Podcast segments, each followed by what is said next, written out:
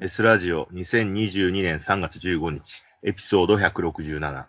S ラジオ、聞いたらいつか死ぬラジオ。このラジオは、不思議、不条理、不幸、不謹慎な事件を我々、イットとキャットがそれぞれ紹介しコメントします。差別的であったり、一方的な視点での意見がありますが、気にしない人だけ聞いてください。はい、エピソード167。はい。えっと、私の病気のことなんですけど、あの、ついに来週乳がんの手術します。でも、来週、この、はい。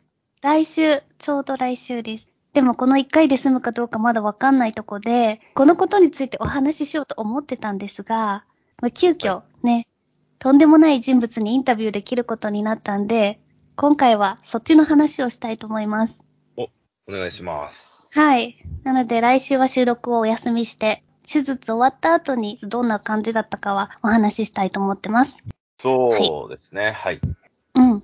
先週末、実は私、ついに本物の殺人犯と話をしてしまいました。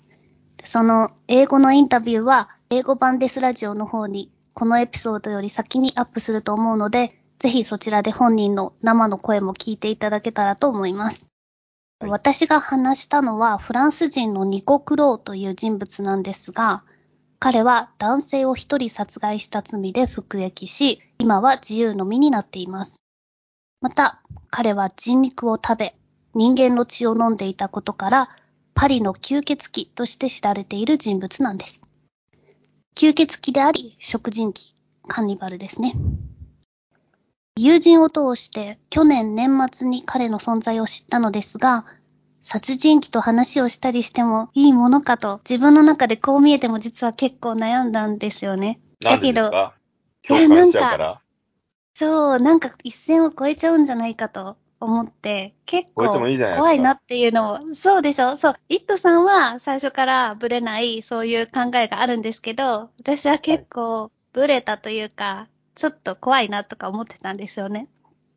だけど、インタビューをする中で彼の答えの中に自分の答えも見つけたような形になったので、そのインタビューの内容と一緒にその辺の私の葛藤の話も後でしたいと思ってます。まあ、興味深いですね。まず最初にニコクローが犯した犯罪についてお話ししますね。はい。はい。ニコクローは1972年にフランスの大手銀行に勤める銀行マンの父のもとに生まれました。父親の仕事の関係で家族は常に国をまたいでの引っ越しを繰り返していました。転勤族みたいな感じだったそうです。一つの地に留まることがなかったため、幼く兄弟もいないニコはなかなか友達ができなかったそうです。でも、それが辛かったかというとそうではなくて、彼は孤独でいることが好きだったと言います。父親の稼ぎは良く、両親はニコの欲しいものを何でも買い与えてくれたそうですが、ニコを抱きしめたり、キスしたりすることはなく、ニコは両親との間に強い絆を感じたことは一度もなかったと語っています。孤独を愛し、他人の気持ちを理解することができない冷たい子供だったと自分で言っています。成長するにつれ、死やオカルトに惹かれるようになり、吸血鬼や悪魔に関しての本やホラー映画を集めるようになりました。ニコが10歳の時、祖父が病気で亡くなりました。両親は、祖父はニコのことをいつも心配していた。お前が殺したようなものだ、とニコに言ったそうです。死体になった祖父を見て、死への好奇心をさらに強く感じたと言います。10代になると、彼の孤独とダークサイドへの傾倒はますます強くなり、コロンバイン銃乱射事件のトレンチコートマフィアのように、クラスメートを全員殺したいというような妄想も持ち始めるようになります。16歳の頃から頻繁に一人で墓地に訪れるようになりました。パリのどこにどんな墓地があるかは、すでにすっかり頭の中に入っていました。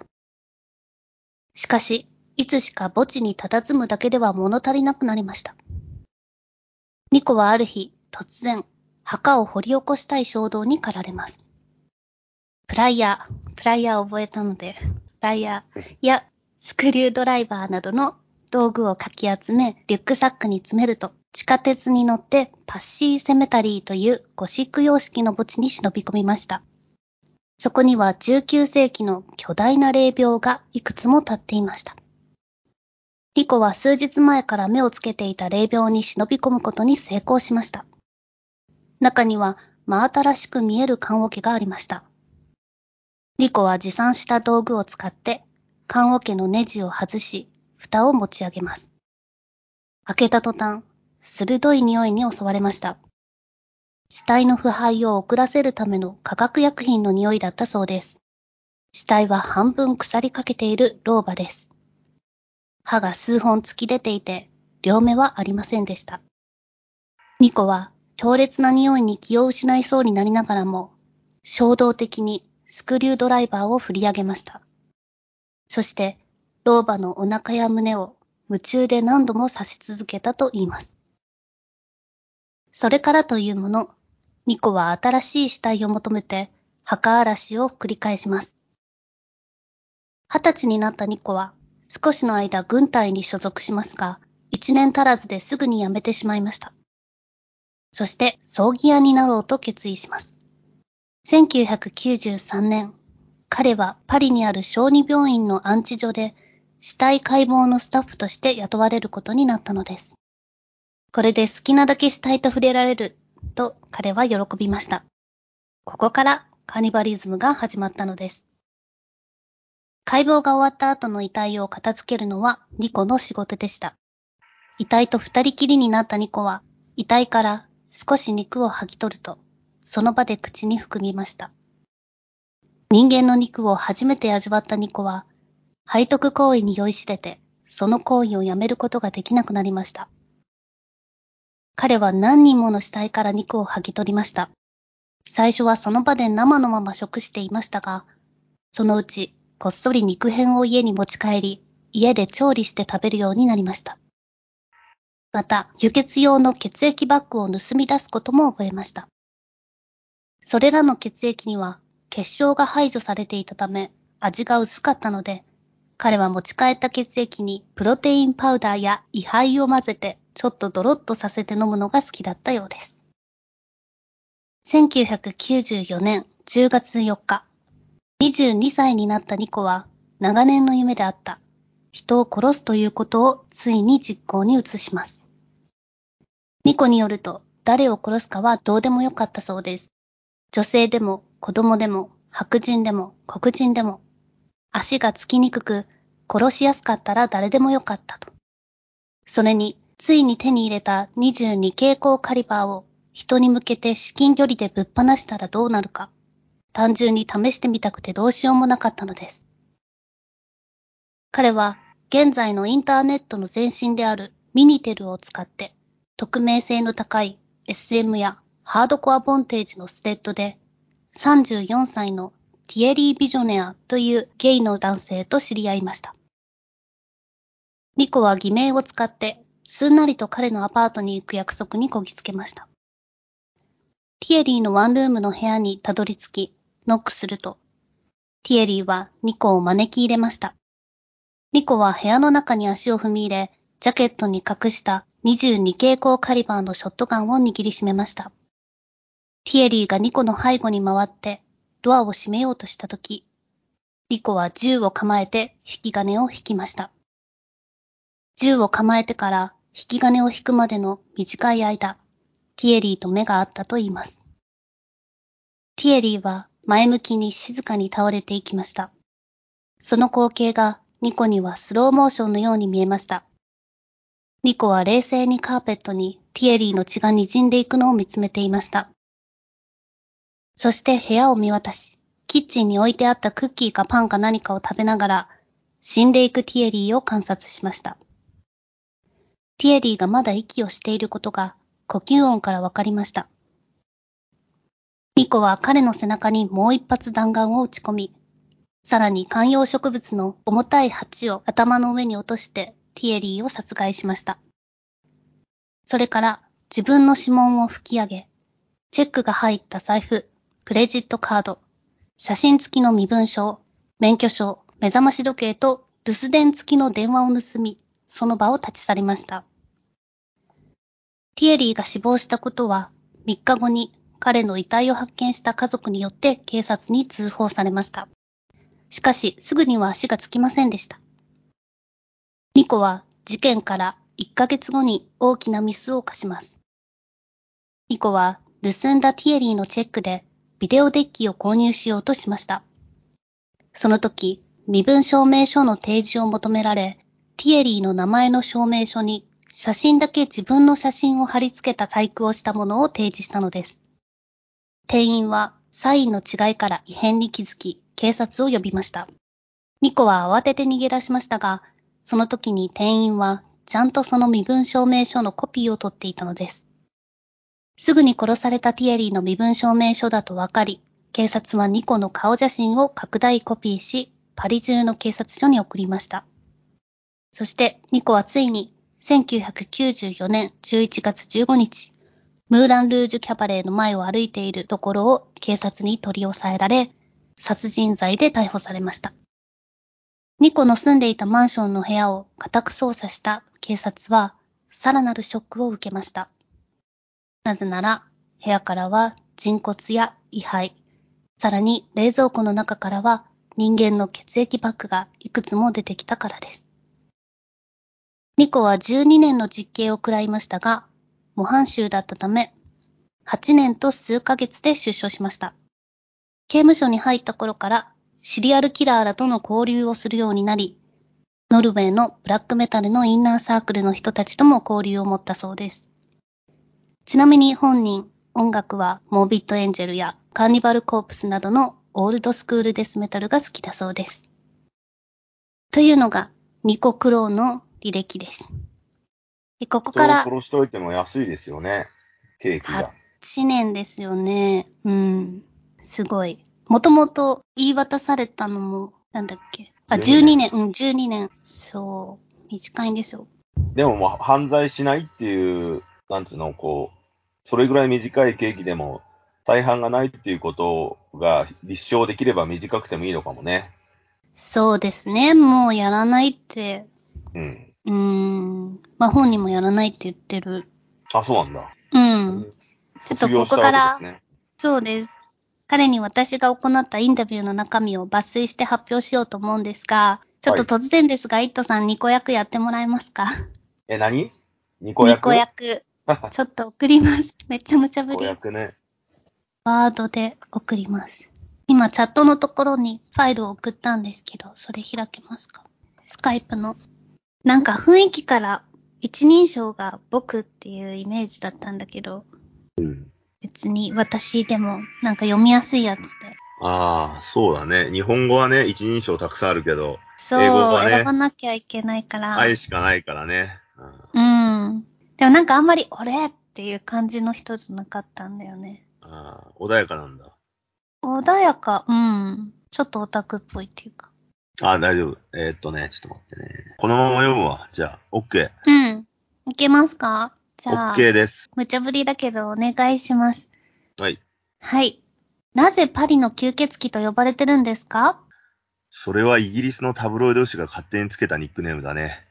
僕が人を殺して捕まって、警察が僕の家を捜査した時に、部屋から血液のバッグがいくつか見つかったから、それをメディアがセンセーショナルに取り上げて、パリの吸血鬼と呼ばれるようになったんだ。墓地とかアンチ所って怖くないですか？全く怖いと思ったことはないね。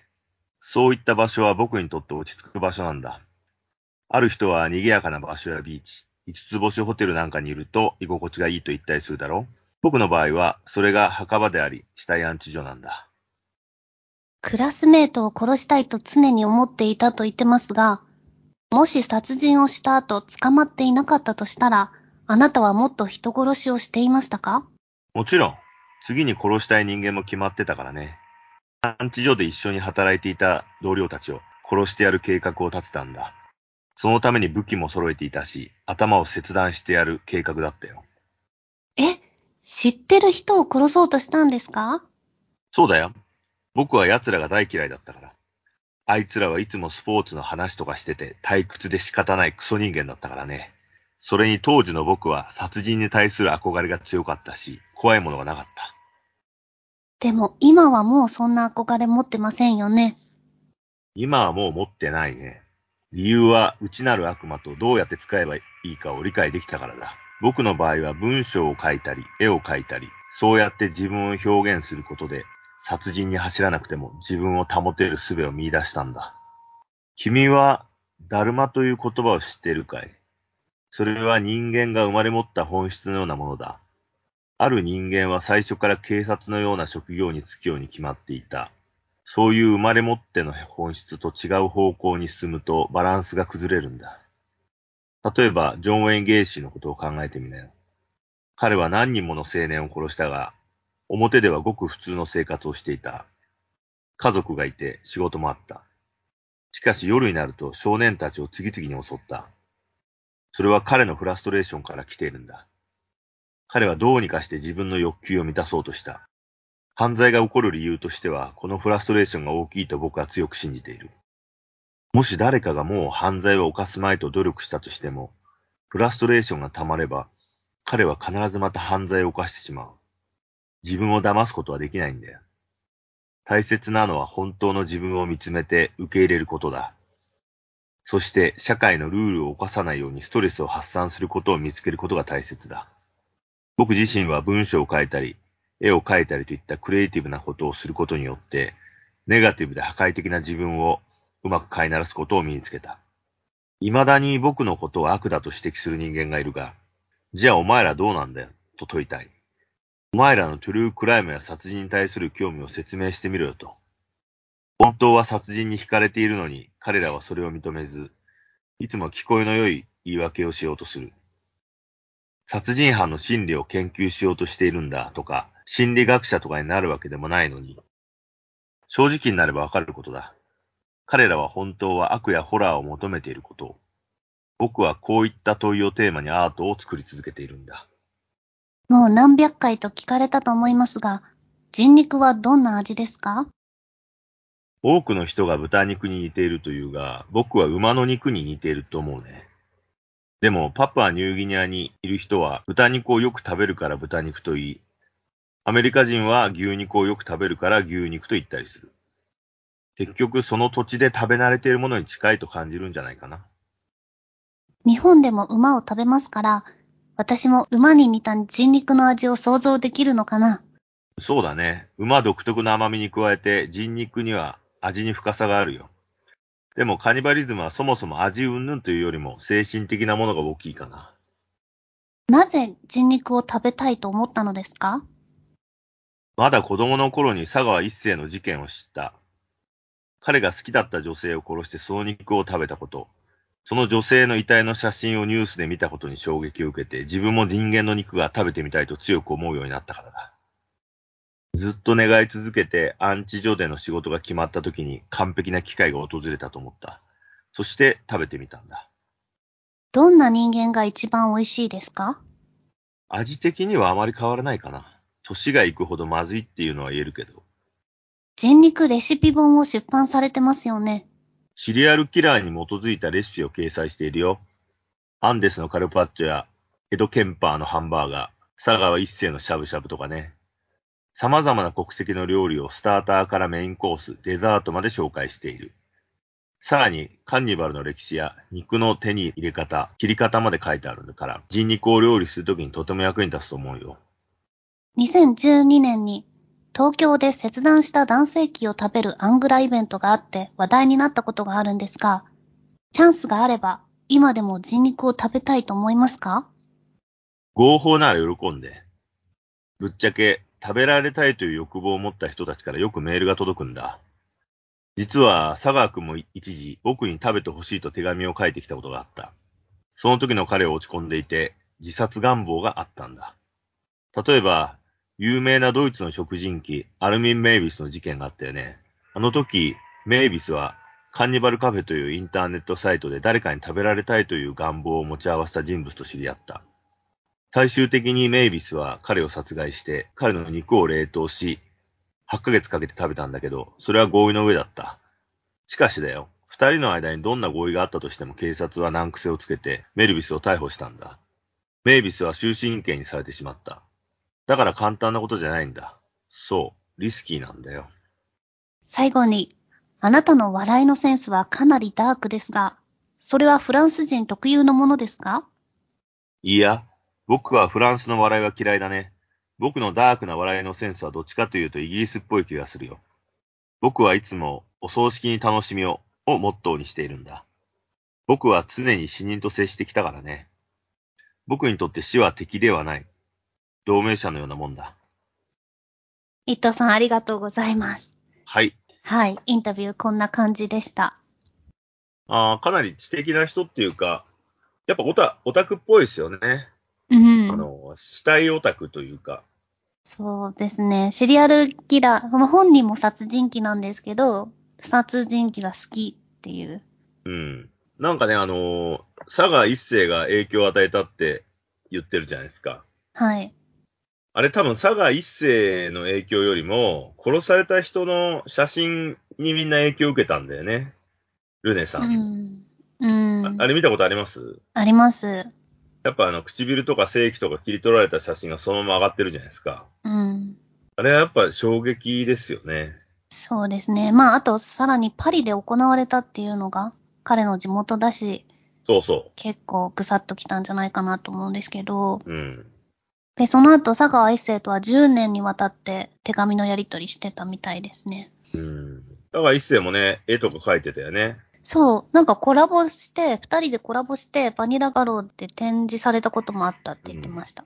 むつきかげろうっていう、えーエロ小説家の人、あと、ケンペイ君とか書いてる奈良谷隆っていう人と同一人物なんだけど、その人が佐川さんの絵を買い取ったら、佐川さん絵描いたらお金になると思って、絵を描きまくって、その人に絵描き上がったから10万で買えとか、その脅迫電話みたいなのがかかってきて、辟易したっていうエピソードを披露してたけどね。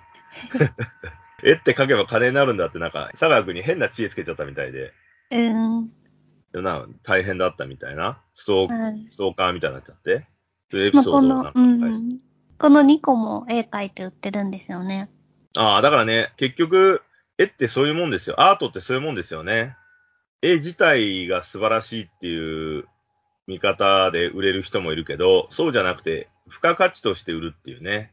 うん。有名人の描いた絵を買うっていうことだよね、だからね。そうですね。マーダービリアみたいなもんですよね。その殺人鬼の手紙とか。そうそうそうそう。それで食えているんだったらいいんじゃないかなっていう気もしないでもないですけどね。ね、このインタビューでニコが言った、本当の自分を理解して受け入れろ。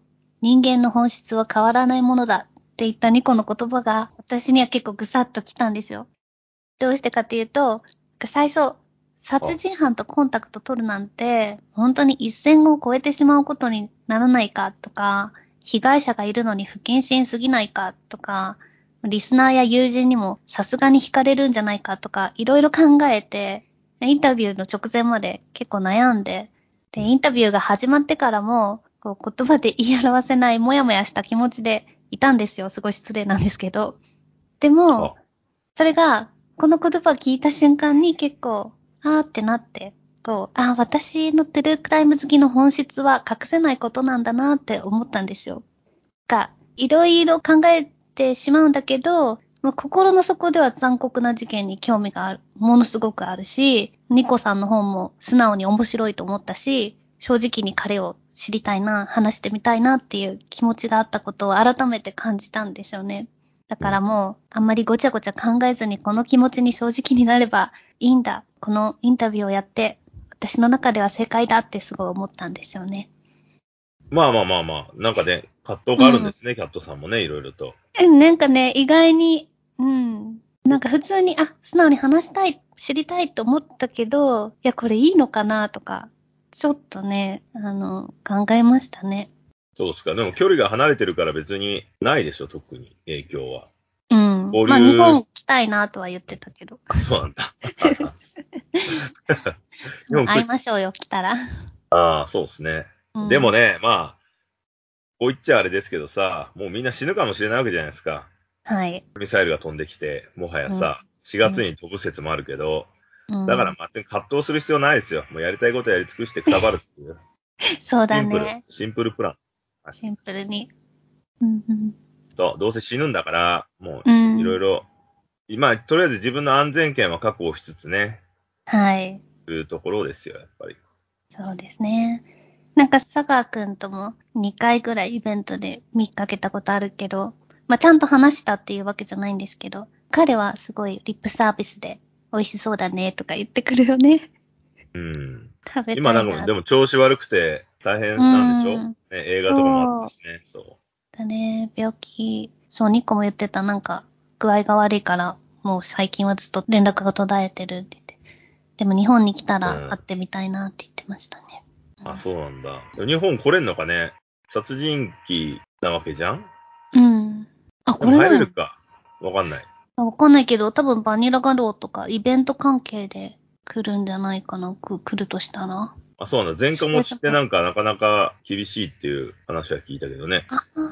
ああ、そうなんだ。知らなかった。うん。うーん。まあ移動しづらいんだよね、人殺しって。そっかそっか。それはあるかもしれないですね。そうですね。まあでもね、来たら歓迎はしたいですよね。馬肉の店にも連れてきたいですよね。あ、そうですね。美味しい馬肉で、そうそうこれでどうですか？って。桜鍋とかね、食わして、これで代用しろよっていうね。その食欲を。うん。あだけど精神的なもんだからね、肉を食いたいわけじゃなくて、その人間の魂を体の中に入れることの精神的喜びだろうからね。そうですね。そのタブー感とか、そうそう。うん、背にちょっと徳感ね。ハイに、ハイになるって言ってました。そっちだよね。だから朝が一世もそういうことだからね、やったのは。そう、好きな女の子だからってことですもんね。そうですよ。うんうん柔らかい部分だけ食べたいっていうね。そういんう感性はわかりますよ。ねでも胸はなんか脂肪ばっかりで全然美味しくないらしい。あれ、佐川君食べたのおっぱいと太ももとかも食べてた。あと、精液と唇。でもなんか、相良くんはあ、なんか、霧の中だっけ、から十郎だっけ、あの人が書いた霧の中だと、豚肉といえば豚肉、牛肉といえば牛肉みたいな感じのこと書いてたよね。だからうんう、ん肉としての判別がつきづらいみたいなね。うーそうかん。まあ、煮込んじゃえばわかんないよね、だってね。うん。生で食うとかだったら違いがわかんのかもしれないけど、そもそも肉もあんまり生で食わないしね。だから、そうだね。うんそんな気はしますけどね。はい。最後に、えっと、ニコはシリアルプレジャーズ .com というウェブサイトを経営しています。そこでは人肉レシピ本をはじめとする彼の著書や、彼が描いたシリアルキラーの絵、マーダービリアと呼ばれる殺人鬼グッズ。例えば、殺人鬼からの手紙や、アルミン・マイヴェスの部屋のカーテンの一部なんかも売られていますし、さらには大人のおもちゃも売ってます。なんかそれがすごくって、なんかポゴの顔をしたポゴのアナルプラグや、テッド・バンディのディルえードみたいな感じで、シリアルキラーをフューチャーしたセックストイなんです。なので、興味ある人は、えーぜひ、 Serial Pleasures .com を覗いてみてはいかがでしょうか。はい。では今日はこんなところですかね。アップデートの情報は Twitter、インスタで発信しているので、デスラジオで検索してみてください。また、キャットさんが英語版デスラジオ、イングリッシュデスラジオを発信しておりますので、そちらも合わせてご視聴ください。それではまた。それではまた。